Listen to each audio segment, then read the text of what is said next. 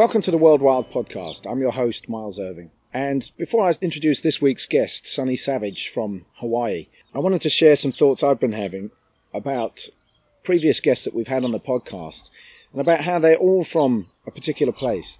Now, that might be a very obvious thing to say, but I think the importance of what all of these people have to say is the fact that they are located in a particular place and that so much of what we discuss and enter into on the podcast uh, relates to their particular experience of a particular place. Um, and I think th- the real value of what is shared is not so much in the particularity of, of their experience in that place, but in in the in the the general uh, thread that runs through all of these conversations, which is that people are finding a way to enter in to the living systems of the place where they live. Um, whether it's Fred Provenza observing what goes on with other organisms, or whether it's someone like Samuel Thayer who's looking at how he can work with the wild ecosystems where he is and um, see more food produced than if he wasn't there.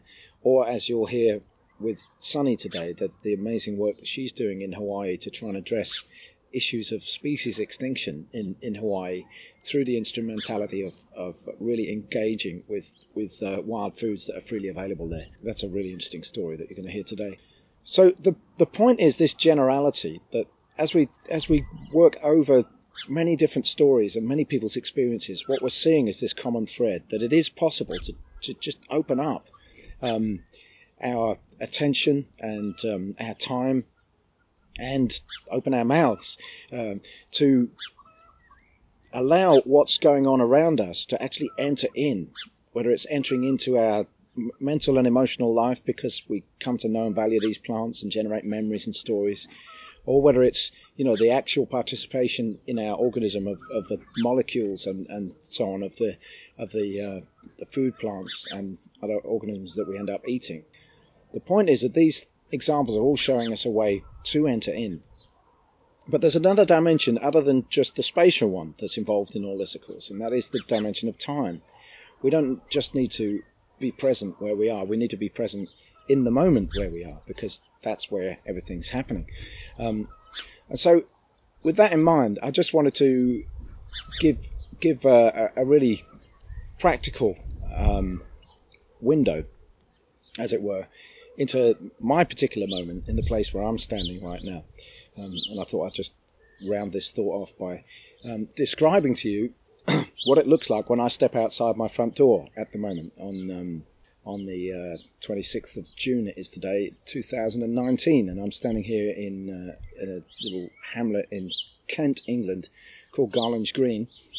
Outside my house, looking out on a field of wild, not wild, of uh, organic oats so interspersed into amongst in, in, among the oats, which is which is actually the, the seed of the oats is, is swelling up now and, and becoming ripe. The flowers were fertilized by the pollen some weeks ago, and now they're they're uh, ripening up. And in between, there's wild poppies, which will eventually ripen up and, and produce seeds, which are edible. There's chamomile there, which is a great flavoring for sweet and savory. Um, there are bramble bushes with flowers and with uh, some green fruit Right in front of me, there's Russian vine. Um, and in the background, there's the sound of the builders, which has started since since I've started recording, but I'm going to just let it run. A Russian vine is in the same family as dock and uh, buckwheat. I've never found a use for it before this year, but this year I've been just nipping off the, the growth tips, and they're quite tender and, and sour. They're a little bit like hop shoots, but with a slight hint of sourness. Also, there's some woody nightshade growing in among the, the brambles, and that's not an edible plant. It's mildly poisonous, produces a red berry that's kind of bitter and poisonous.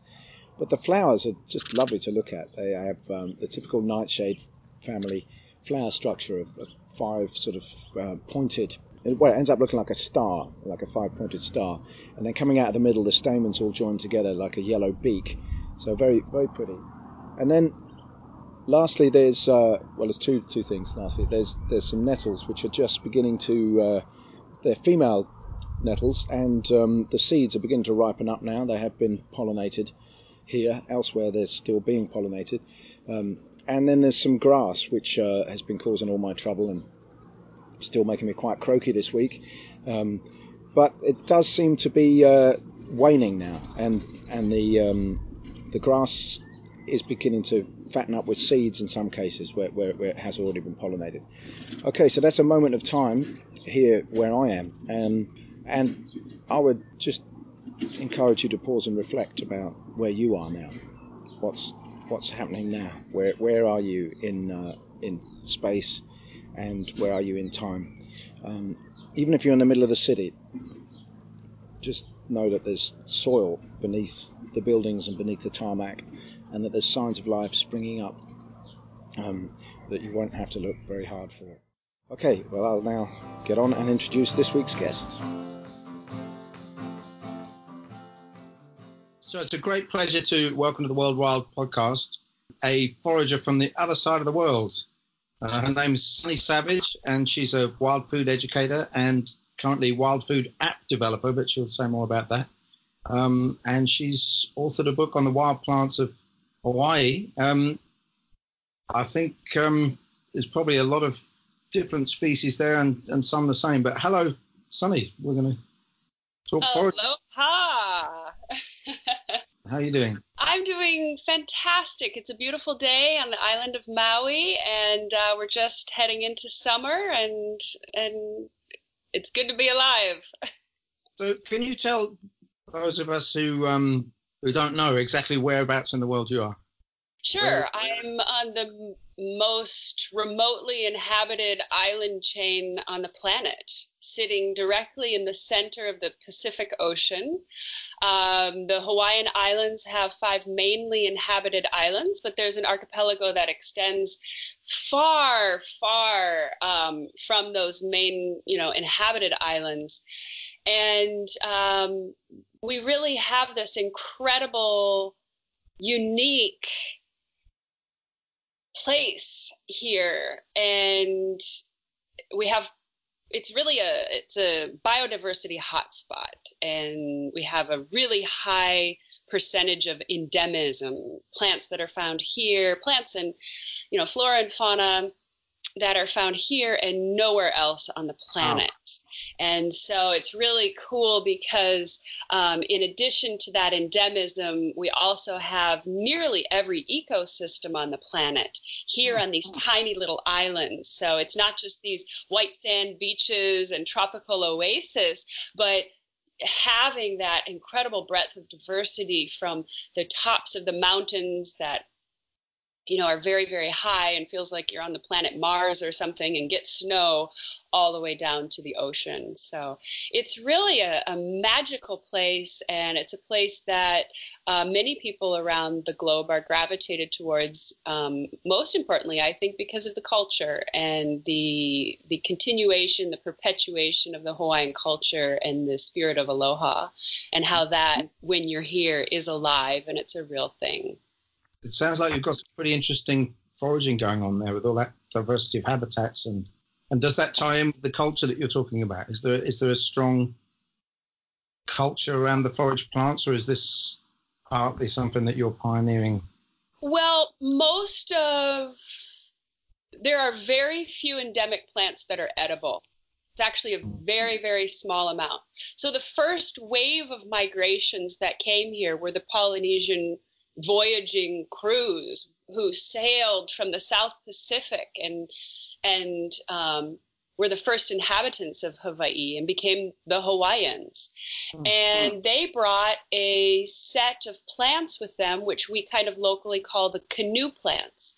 And they brought the plants that would help them establish their culture and their way of life. And so those canoe plants are cultivated. Um, there's really only one that's kind of gone wild in the ecosystem, which is kukui nuts. Um, and then there have been subsequent colonizations and migrations of people through the years. And there were the waves of migrant workers that came to work in the sugar industry and people travel with their favorite plants. So there were plants that were kind of brought in that that era and then now we just have this wave this continuous wave of new, you know, typically weedy plants that come in through the plant trade through nursery, through tourism, and people having seeds on their shoes and stepping off the mm-hmm. plane, and and that kind of thing happens. So, I would say that the general lifestyle in Hawaii is where people are familiar with and kind of the idea of foraging for papaya and coconut and guavas, things that kind of go wild, you know, are feral in the landscape. All of them are non, you know, non-natives. Um, maybe the coconut would be native but not endemic. Um, but uh, then you have this whole next layer of kind of these wildcrafted plants that are, you know, really wild in the environment. And I would say that there's the practice of la'au lapa'au in Hawaii, where that's the, the medicine way, and the, the, the people are holding and practicing that um, that knowledge. But foraging, I feel like I've been here for about 12 years now, and there weren't a lot of people using a lot of the plants that when I came, um, I I was like, wow, we can do this. So it definitely existed, but not not in a big way. So I've listened to one of your talks where you you came up with a great quote that really leapt out to me uh, you, you talked about a powerful paradigm shift that you love visualizing, which would happen in households around the planet where they start eating the wild foods that are immediately around them. So, uh, uh, am I to suspect that you're busy facilitating that paradigm shift right there where you are? Every, every breath I take, yeah, yeah. I, I I have this mission that I've been on since about 19 when I had my aha moment. And yeah, I, I do feel that uh, one of the fastest ways that we could have that kind of paradigm shift is if people just let their yards go and we let go of the pristine lawn environment. Um, so, yeah, just right away we could have so many people just letting letting their lawns go and seeing what comes up and what food is is right there growing in their own backyards I know. I just love rehearsing this with people when they've never thought about it before and saying, now listen, let, let me explain, yeah? Less work, more food. Yeah. Yes. Does that sound like a good deal?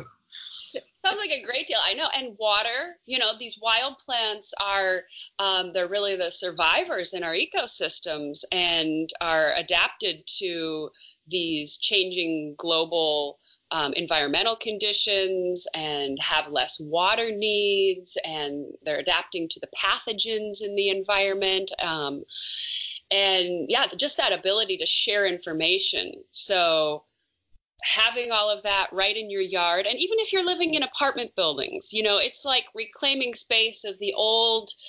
Um, pavement area that like come on let's get the community out and just take that pavement away and just let the bare earth mm. you know be exposed again be free well, i remember i remember going to see a friend in, in in beirut and he's like up on the fourth floor but he'd got some a little bit balcony area with some plant containers and yeah he had lots of sow thistle growing out yeah there. It's incredible. Yeah, the tenacity of those wild plants to find those spaces. You know, if we if we create those spaces, thereby calling them in, they mm-hmm. will find it. I mean, they like like I said before, they are the survivors, and they have that incredible strength, that life, that vital, vital strength. Yeah, I mean, the um, another thing I picked up in one of your talks was some really interesting stats about the major agricultural weeds uh, becoming um, resistant to glyphosate. Um, and um, you were pointing out how many of those major ag- agricultural weeds are actually fantastic edible wild plants. And um, you know we're very conscious of that here. Like we we have we have fat hen, um, Chenopodium album growing in uh, in um, a lot of farms, and there's kind of wild mustard species and so on. But it's something that you just you just have to stand back and marvel at that we put so much resource and energy into actually fighting with something which is there to benefit us and and and in spite of the fact that for hundreds well thousands of years farmers have been um, probably pulling the plants out but up until quite recently i'm sure most farmers would have actually been eating those plants they wouldn't have been as stupid as we are now but but in this in this time we have we have people spending vast amounts of money to to put um, damaging chemicals on them. Uh, and it, it's just amazing to me that we don't we don't just figure out here is something with with superior vitality. You know, the crop we're trying to grow couldn't put up with that kind of treatment. We have to prop that crop up in order to get it to produce what it does. Here's this plant that we throw everything we've got at it, and it still bounces back. There it is again next year, and and then it even becomes, as you were pointing out, resistant to these these poisons that we put on. I just think at what point do we just say, hang on a minute, is this is this trying to tell me something? You know, here's this here's this thing that's strong, and actually, if I eat it, it makes me strong, and I'm using my energy against it instead of for this. This this needs turning around. This needs to be reversed.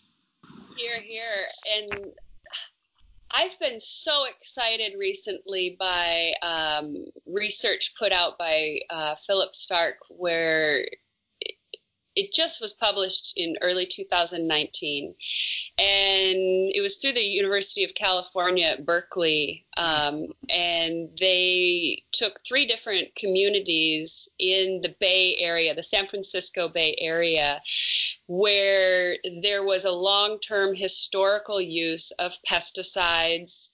Um, so, this, basically, they did soil samples. Soils showed glyphosate, lead, PCBs, and they harvested the wild food plants in those areas yeah. and tested them over time and found that the cell tissues were not taking up any of the glyphosate lead or PCBs. So these plants, you know, you had we had started this little rant about the plants in the in the farm areas yeah. that are becoming resistant to glyphosate. They're becoming super weeds. They're like, okay, spray me with poison. I don't care. I'm growing. I'm going to overstand your system. And now we have this new round of research showing that these weedy annuals, so it is a difference between perennials and weedy annuals, but these weedy annual plants literally not even uptaking this stuff into their cell walls. I mean, it's profound. It's really this, you know, front lines of evolution. Um, and and also for me as an educator, you know, for 20 years I've been telling people, "Oh, don't harvest where the the plants have been sprayed." And of course, I still am going to you know, be mindful of that and say that. But I'm a little bit burnt out by that, you know, because people are going to go to the store and spend their hard earned money to pay for something that's been poisoned. But yet there's this this cloud around our wild foods need to be in the most pristine environments and you know so anyways i just want to you know kind of bring this up that the plants are kind of evolving to overstand this onslaught of chemicals. I mean, they're they're going to survive. you know, they're going to survive. They are adapting. And so yes, we don't want to harvest plants where they've been sprayed, but at the end of the day, we all know that everything's connected. You know, that water is moving through the atmosphere and the mycorrhizal is connecting us all, and it's all connected. We can't get away from this shit we have created in our ecosystem. You know, it's everywhere. And so just just really acknowledging and what a blessing these plants are as models as as we move through this sixth mass extinction on the planet and major, you know, global climate change issues. And and how we have these beings these living beings as a model of how to how to do that how to adapt. You know i think there's a there's another train of thought that comes out for me with the um, concern about where we harvest because of you know the environmental degradation and so on I, I like to think that as more people um, start to embrace the plants and and to adopt a wild food diet, that, that in itself will create a pressure, a, a, sort of backlash against the indiscriminate use of these things. Because you know we have people using, um, and I'm sure it's what you're talking about. We have people using these chemicals in in public spaces, and I, I feel sure that, that we'll reach a tipping point where enough people are saying that you you just can't do this because, I mean. I, I had to I had to at one point um, talk to my neighbours because they were putting ant powder out. I mean, it's just slightly changing the subject, but like we we're quite keen on eating ants, and I've taught my kids since they were kids, to, to, to tiny, I mean, that they can eat ants. So we've got ants crawling around in the kitchen. So well, that's okay, kids. Just lick your finger and you can pick them up, and they taste like lemons. But I saw a neighbour out with an ant powder thing to kill the ants, and it was quite a funny way to get to know the neighbour to tell them um, look, can you not do that? Because the same ants you're doing that to, they'll crawl around and my kids will eat them and they're too young to understand that neighbors have poisoned the ants, so they can't eat those ones. So we scored a victory there. They they kind of had to accept. No oh, they did. Good job. Oh, yeah. But something like something like that becoming absolutely commonplace, so that the, the, the person spraying all of a sudden is um, you know, I mean, it's a bit like in I don't know what the thing is there, but like back in the back in the nineties, you could still smoke in a in a bar in England. So you go out and you come home stinking of tobacco, even though you don't smoke yourself, and you just had to put up with that. Whereas it came a point where that was made illegal, and now you just think that's insane. I can't believe I used to have to go out and breathe in other people's tobacco smoke. I like to think we're going to get to that point with these pesticides that farmers and everybody else they have so much pressure saying, look, sorry, you can't do that anymore. This is my air that you're spraying stuff into that the wind can catch. And, you know, this is, this is my groundwater. And actually, these are our wild plants that you're yeah. spraying. There's a, there's a very interesting point in England. The law is really clear that the wild plants are not private property. Ah. So goods, yeah, there's, there's, it, it's really, it's really a nice thing. Most things have been in some way made um, subject to property rights, but wild plants not. So, like we have air, we have rainwater, and we have wild plants. Our, our common goods. I think I think we've reached this point where those common goods are being defended, um, and and the guy with the with the pesticides just gets driven out of town. Can't do it anymore. I'm really hopeful we're we're moving in that direction. I'm really hopeful, and I think it will be a natural progression for sure. Um, because the climate change will push the issue um, with crop loss and you know increased pests and and things like that but i am hoping for that uh, in, on a, a, more rapid timeline here in hawaii through the release of my app. And i'm working on an app called savage kitchen. I just actually sent the beta version to all of my testers last night. And you know, I'm dropping pins because it's an interactive mapping program for five invasive edible plants and has recipes and all, you know, learning to identify and quizzes and all kinds of things. Mm-hmm. Um, and I'm dropping pins on the map, even if they are in places where there is spraying going on, because firstly, people need to like, you know, you could read a book for years and try and figure out what a plant is. And until you physically go out and see it and you have somebody show you what it is and make that connection. Um, so, so I'm dropping pins so that people can see these plants because people are traveling along roadways and learn to identify them. And then that awareness is generated. Like, come on, this is food loss. This is food waste. People are talking about food waste where you bring it home and you don't eat it and it sits in the refrigerator or we're throwing stuff away. But this food waste of our you know these wild plants that are in the ecosystem is another really big piece all you have to think about is if all of that wild food was being eaten how much less stuff would need to be cultivated on agricultural land and and then think about the biodiversity loss and the habitat loss because we're now encroaching on more wild land to, to promote agriculture. And then there you go. Then it definitely it's food waste yeah. Yeah.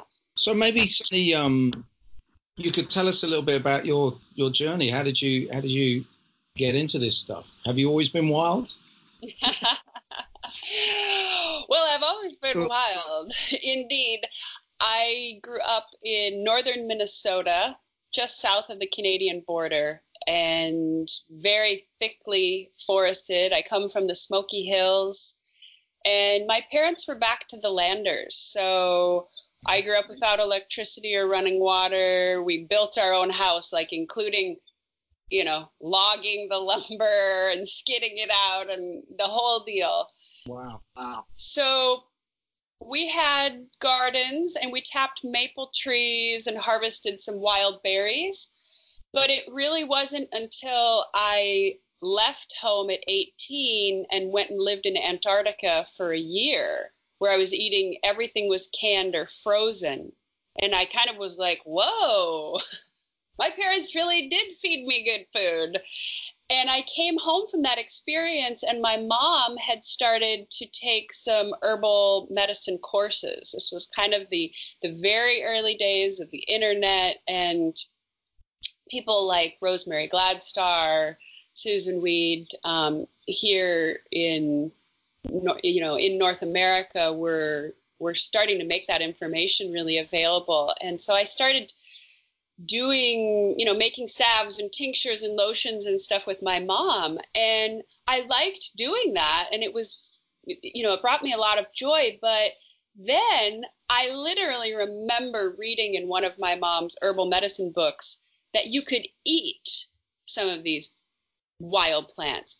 And it was as if the top of my head exploded off. And I was like, oh my gosh, I was so pissed off at first. I was like, how come never, you know, nobody ever told me this? I've been walking around my whole life and there's stuff all around me and nobody ever told me this. So it was really that moment at 19 where it was just like, this is my thing. I found my thing. I'm like, this is what I'm doing. And ever since that point, I have been able to carve out a life and a career that focused around wild food. And it's been just a phenomenal journey and taken me to so many amazing places and so many plants and so many cool people. And um, but yeah so it's really I, I had my like epiphany my moment at 19 and although i was wild at heart that wild food knowledge was something that then I really honed from mm-hmm. that point on. But I had that foundation, you know, through my parents and through our lifestyle. That's cool that you your first point of contact was was with the medicines, but it but it didn't really get you kind of that excited, and, and then it was to discover that you could eat them. Yeah, I'm like, let's eat this stuff. We don't get sick in the first place, you know. And I mean, that's a that's of course a little bit of an exaggeration because you know people get sick and that's a reality of our human existence but you know so many of our our modern day diseases are associated with lifestyle and so yeah not preventable yeah yeah, yeah. so yeah I, I, I still enjoy working with medicines um, but i really wouldn't consider myself a an herbalist i'm not trained as an herbalist but you know, when you are a plant lover, then you're immersed in in that and and so I certainly make some medicines for my family, but yeah. the wild foods are are really really what get me excited. Yeah, I think I'm the same. I picked up a bit of herbal medicine knowledge along the way, and you know, when something goes wrong, I consult with a friend. Her name's Monica Wilde, actually, very very apt name. Um, yeah. She's my go-to girl for um, herbal medicine advice. Well, I came across her for the first time listening to your your podcast with her, and, and just adored everything she had to say. She's Sounds amazing. like just a phenomenal human. Yeah, and an elder. I mean, I think, I think, I think this um, this thing of just having, you know, you you you talk about the gift of the plants. That that really struck me in listening to you talk. Um, that we need to unwrap these gifts that, that are just sitting there and, and so on. But um, I think the knowledge is a gift too, and and um, it is um, it's a really sort of sober thing that we have a responsibility to pass that knowledge on, even though most of us that end up doing this tend to be slightly eccentric and wave our arms around and get excited and stuff. But it's actually serious business, you know, to to uh, to recreate knowledge that's been lost. It's so exciting, and food is such a unifier. Food is such a beautiful way to connect with people, whether, you know, regardless of political affiliation, regardless of race, and regardless of so many different things. Food is such a beautiful connector. And so, yeah, it is a lot about creating a new a new life way you know creating culture around these practices. And you know with with my work with the invasives which is so relevant for living in an island because you know it's like if you go and show everybody your foraging spot and then there's only a couple of those plants you know that's not something you just share with everybody. But the invasives are it's like for me it's like i look out on the landscape and the earth is speaking to us and i follow those lines of abundance. And that's where the energy is happening. And so i mean we are in deep grieving in hawaii. The loss of biodiversity here is really staggering. It's it's huge because we have so many unique species here as compared to other places that you know we're really losing them and that grief is so intense but at the same time i personally just have to be like okay you know this is this loss this massive loss that we're experiencing and at the same time, it's like, where am I going to focus and see where life is happening? And life is happening on these lines of abundance where the, the invasives are. And so we can look to the places where they come from. I mean, they're sacred plants from where they come from. I mean, I personally, it's like invasive species is the is the best descriptor. Everybody knows what you're talking about right away, so that's important for language, so that we know what we're we know what we're talking about. But you know, these plants are are really, I feel like, the gift we've all been waiting for. also, I mean, they're not. They're pushing out, and they're they're destroying endemics and it's a very real thing that i've sat and witnessed and it's only going to be the humans who are saving those the last valley of this and it's the dedicated people who are you know to save those those last three plants of that for some hope of some kind of you know this is our, our diversity bank. This is the, the bank of our store our life on this planet. Um, but that said, there are a lot of humans, and I believe that we can feed this many humans and we can live in balance with the earth and the resources that we have. And part of that solution is through the invasive species because they are what are found in abundance. That is where the resources in abundance are. Abundant, but also resilient. Which um, I mean, we we have um, a story which I don't know if you have over there um, called the Magic Porridge Pot, and in the story of the Magic Porridge Pot, every time somebody takes a bowl of porridge out, they go back to the pot and it's just as full as it was before. So, you know, the issue of scarcity is we're afraid we're going to run out. But with a with an invasive species, they generally doesn't matter how hard you hit them, they bounce back. So it's um, as you say, in, in, a sense, it's the resource we've been waiting for because it's something that, that is so full of vitality. It, it's even beyond what we were discussing earlier with the agricultural weeds. It'll um, it, it almost needs to be hit hard in order to stop it from going everywhere. And if you try to dream of a food source, that's what you dream of. You you dream of something that you can you can take as much as you like, and it'll still come bouncing back.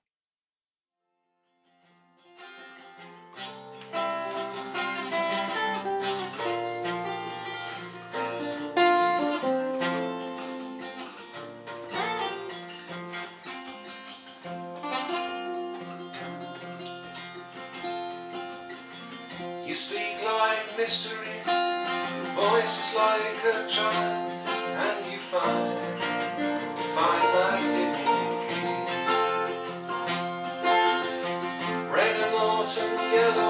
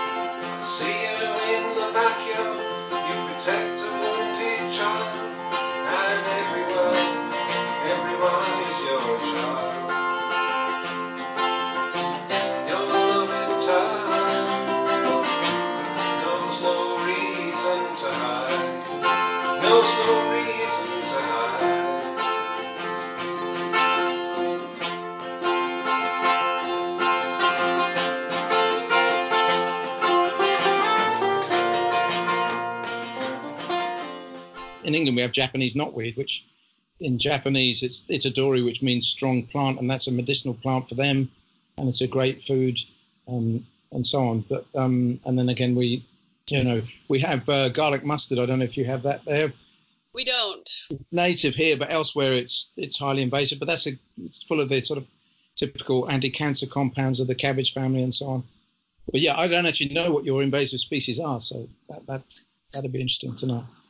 Yeah, um, the ones that I'm focusing on in my app are strawberry guava.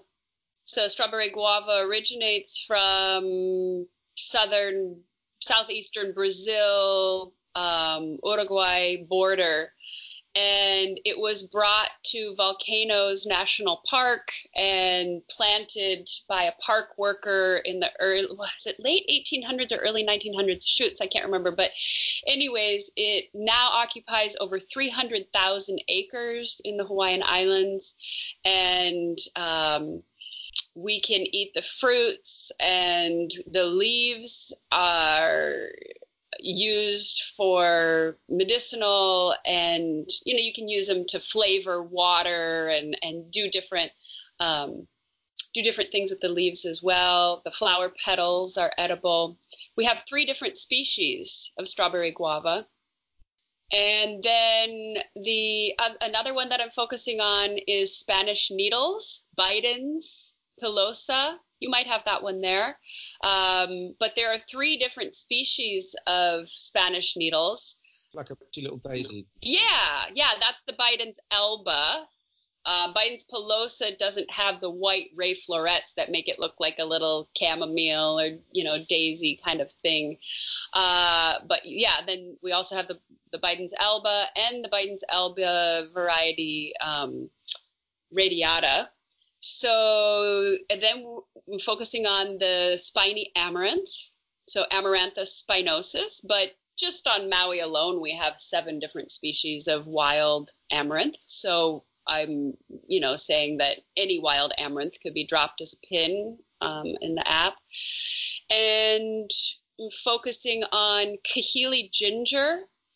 Uh, we have somewhere in around 70,000 acres of kahili ginger alone, and then which is Hadicium, Hedychium gardnerianum. But there are two other very similar species that can be used in the same way by using the flowers, the flower buds, by using the new shoots and the rhizomes, um, which are Hedychium flavescens and Hedychium coronarium, so the white butterfly ginger and the yellow butterfly ginger. And the combination of those is hundreds of thousands of acres around the Hawaiian Islands.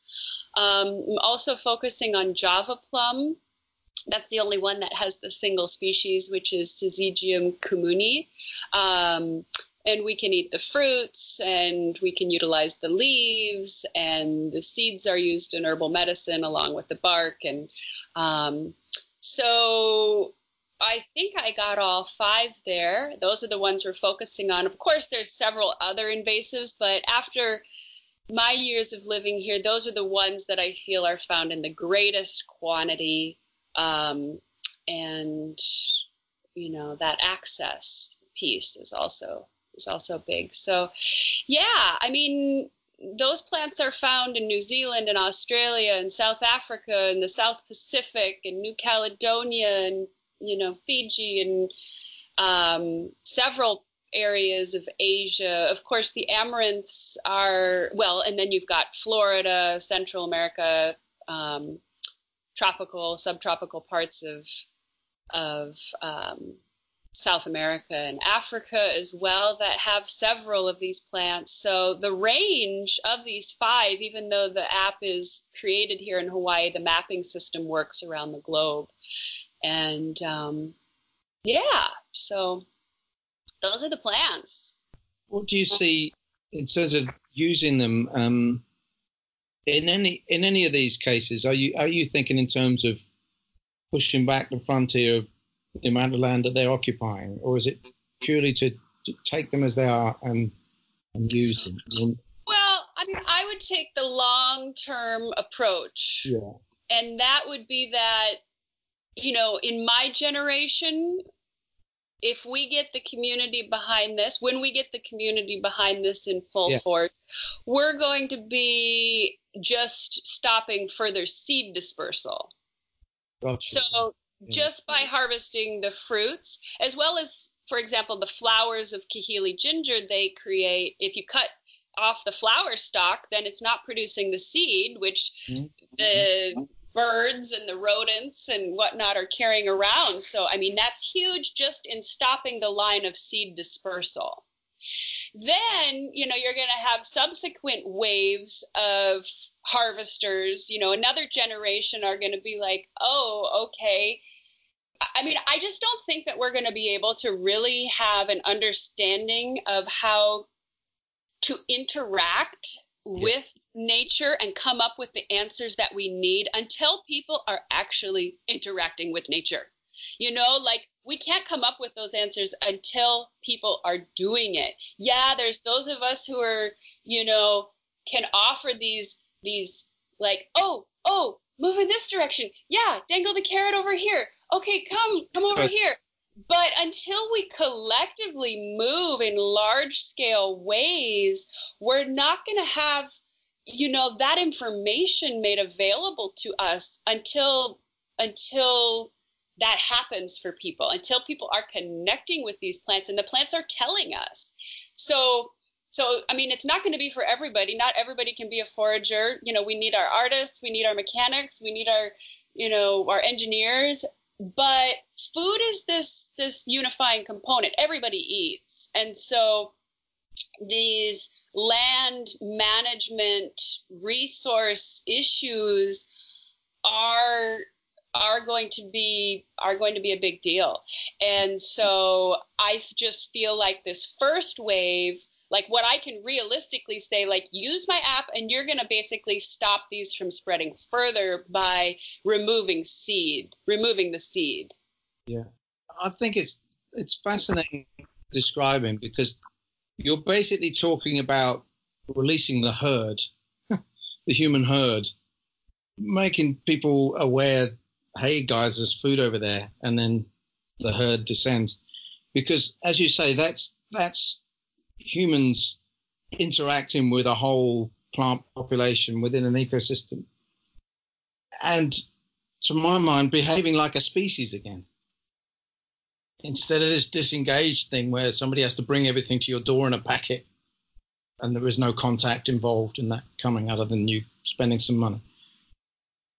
And if you if you if you on the one hand look at that how messed up that is around food, and then the modern paradigm of conservation whereby these conservation professionals make these kind of weird landscape scale interactions which are supposed to check and balance things. And in, and in most cases, what they're trying to recreate is an environment from the past where we used to be a species in our ecosystem. We used to be actually engaging with land in order to produce resources. And as a byproduct, we modified that environment to produce biodiversity.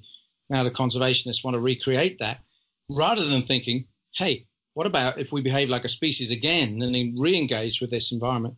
So I, I think it's fascinating that an environmental problem that's caused by our presence, we've accidentally introduced all these species. But you're advocating and, and now facilitating the remedy to be that we okay, so this is this is a byproduct of us being here, but let's just really engage properly and we'll find a way through this thing. They'll tell us because we're, we're they're sharing information with us. You know, mm-hmm. it, we don't have to have that pressure of having to figure everything out. Mm-hmm. If we open to receiving the information, we open to that communication. And yeah, it's not like they're opening their mouths and speaking the same language, but they communicate. They communicate through vibration. They communicate through hormones. They communicate. They they show Eh, behavior. You know, plants show behavior. I mean, and and let alone the whole mycorrhizal and the fungi you know that whole system as well i mean we are living in a dynamic intelligent planet mm-hmm. and so when we oh, i think it's just that opening and when people just are able to connect in they're going to receive the answers that they need you know i mean i, I think just the very fact of interacting with with another organism regardless of whether you extend it to the space you're you're going there of, of an intelligent being deliberately communicating. Even if you if you keep it at the at the more kind of um, ordinary man in the street level of I'm interacting with this living thing, and because I'm doing that, I'm actually paying attention.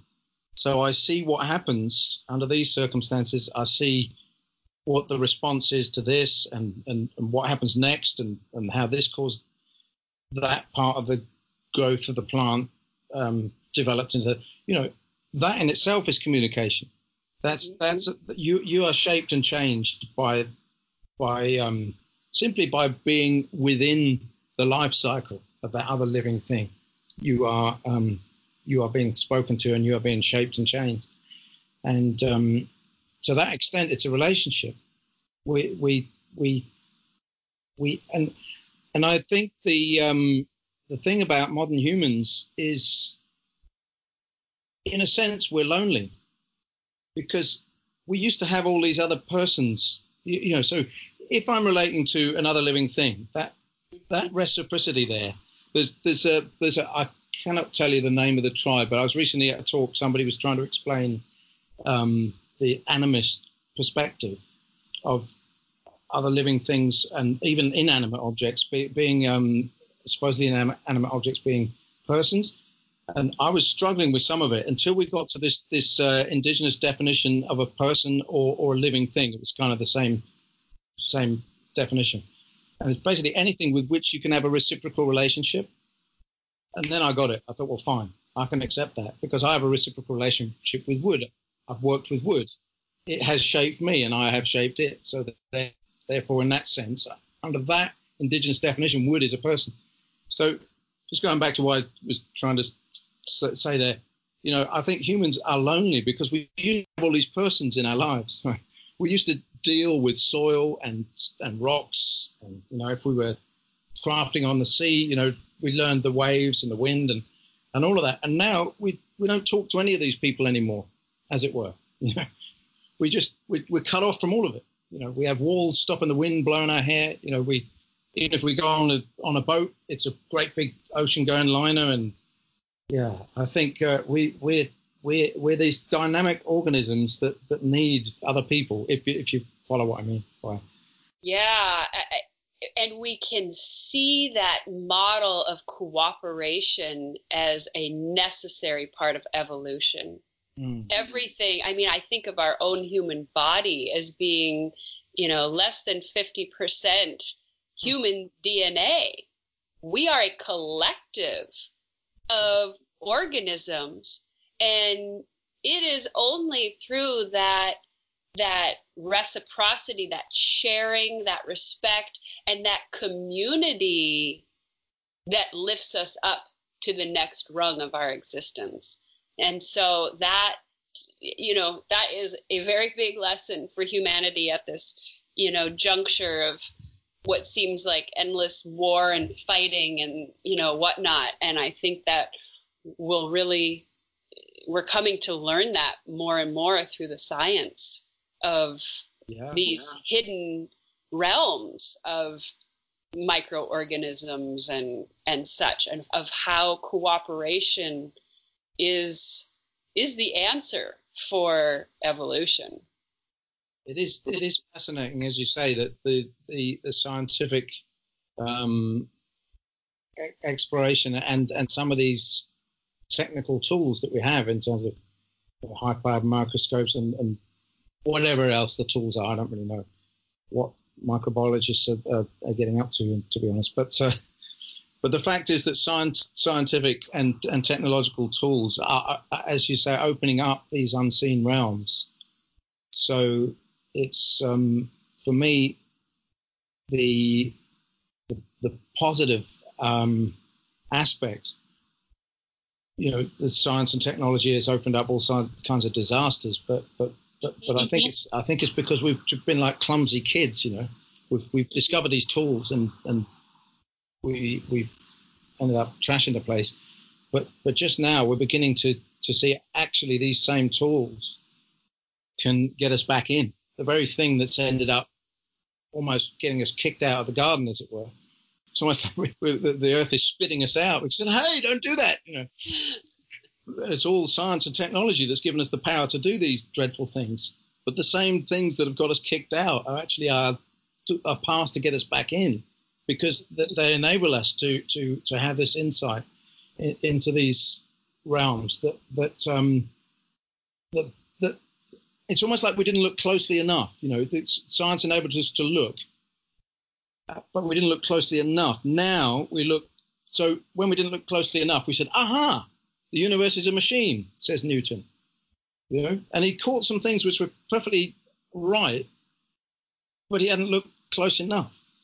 Now we look and we say, actually, the universe is communication, reciprocity, and and a dance of lots of things moving together. No one's in control. There's no there's no there's no uh, control room of the universe where there's a machine that you can press the buttons and make this happen. There's just this dance that you can either enter or not enter. If you if you see what I mean, it's it, it's science that got into this mess, got us into this mess. But but but now we're we're I think we're we're getting the hang of it. You know, we can actually unveil the secrets of um, the universe in such a way as it enables us to to be participating again instead of what's happened recently. Talking about last couple of hundred years or 10,000 years if we want to look from the origins of agriculture. But um, nowadays we have an opportunity to really, really. Um, I mean, I'm very hopeful for the for the for the uh, the future of our planet um, when I can think like this. When when you look at what's going on, you can just think, yeah, but it's too late and so on. Um, I flip between well, the two. I like that it, it isn't even necessarily up to us. I have an intern that is staying with me right now, and um, when she first got here, I was like, okay, I'm putting you in charge of kefirs, you know, like water kefir ferments and wild fermentation stuff.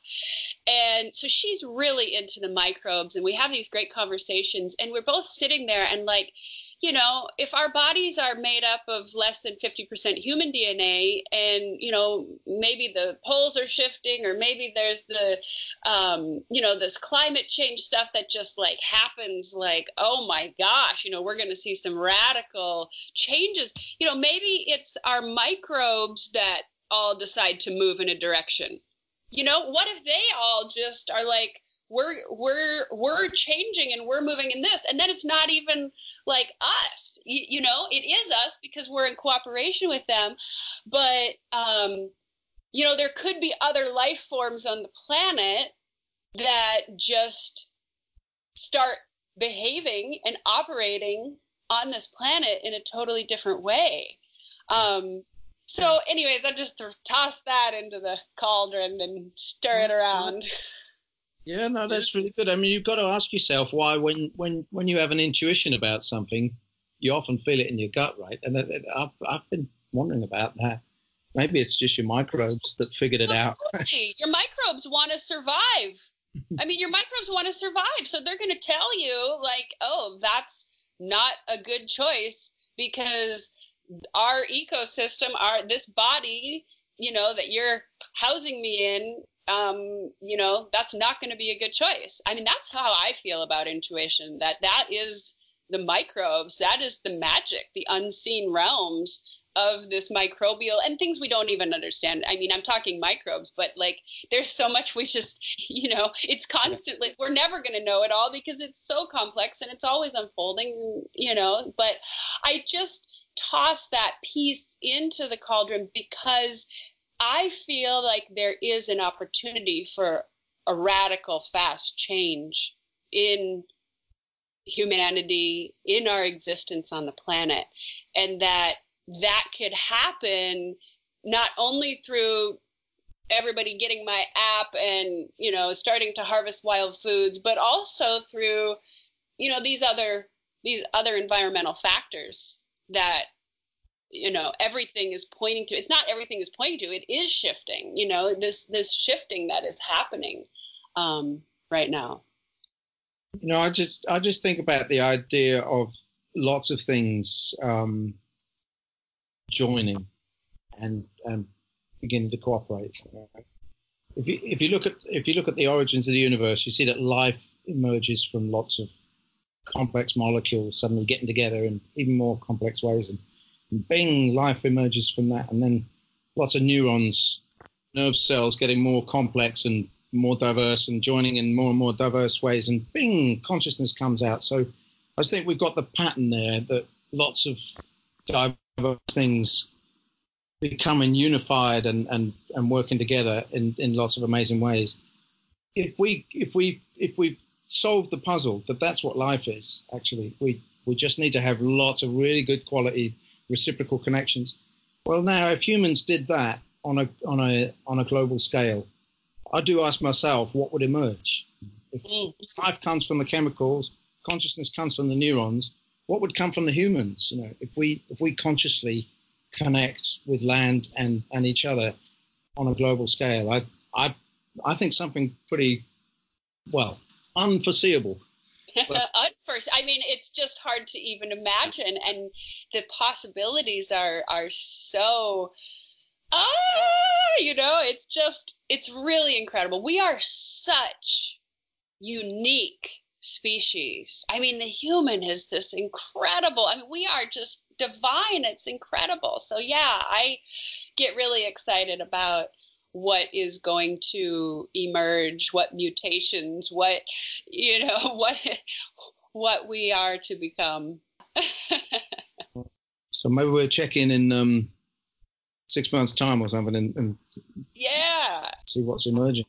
Sounds great, man. Looking forward. Looking forward. I love our wild food community. It's such a great community, and thank you so much for inviting me on your show. It's a real honor. Well, thanks for being here, and and we'll put lots of stuff underneath the uh, podcast to show people how they can connect with you and tap into what you do. All right, great. Aloha. Thank you for joining us for this week's World Wild podcast. And if you've enjoyed what you've heard, please do spread the word. You can review us through whatever podcast provider you're accessing us through uh, and rate us there as well. And just generally tell your friends that you're in- enjoying what you're hearing. That would that would help us to be reaching more people. So yeah, that's it for this week's World Wild podcast.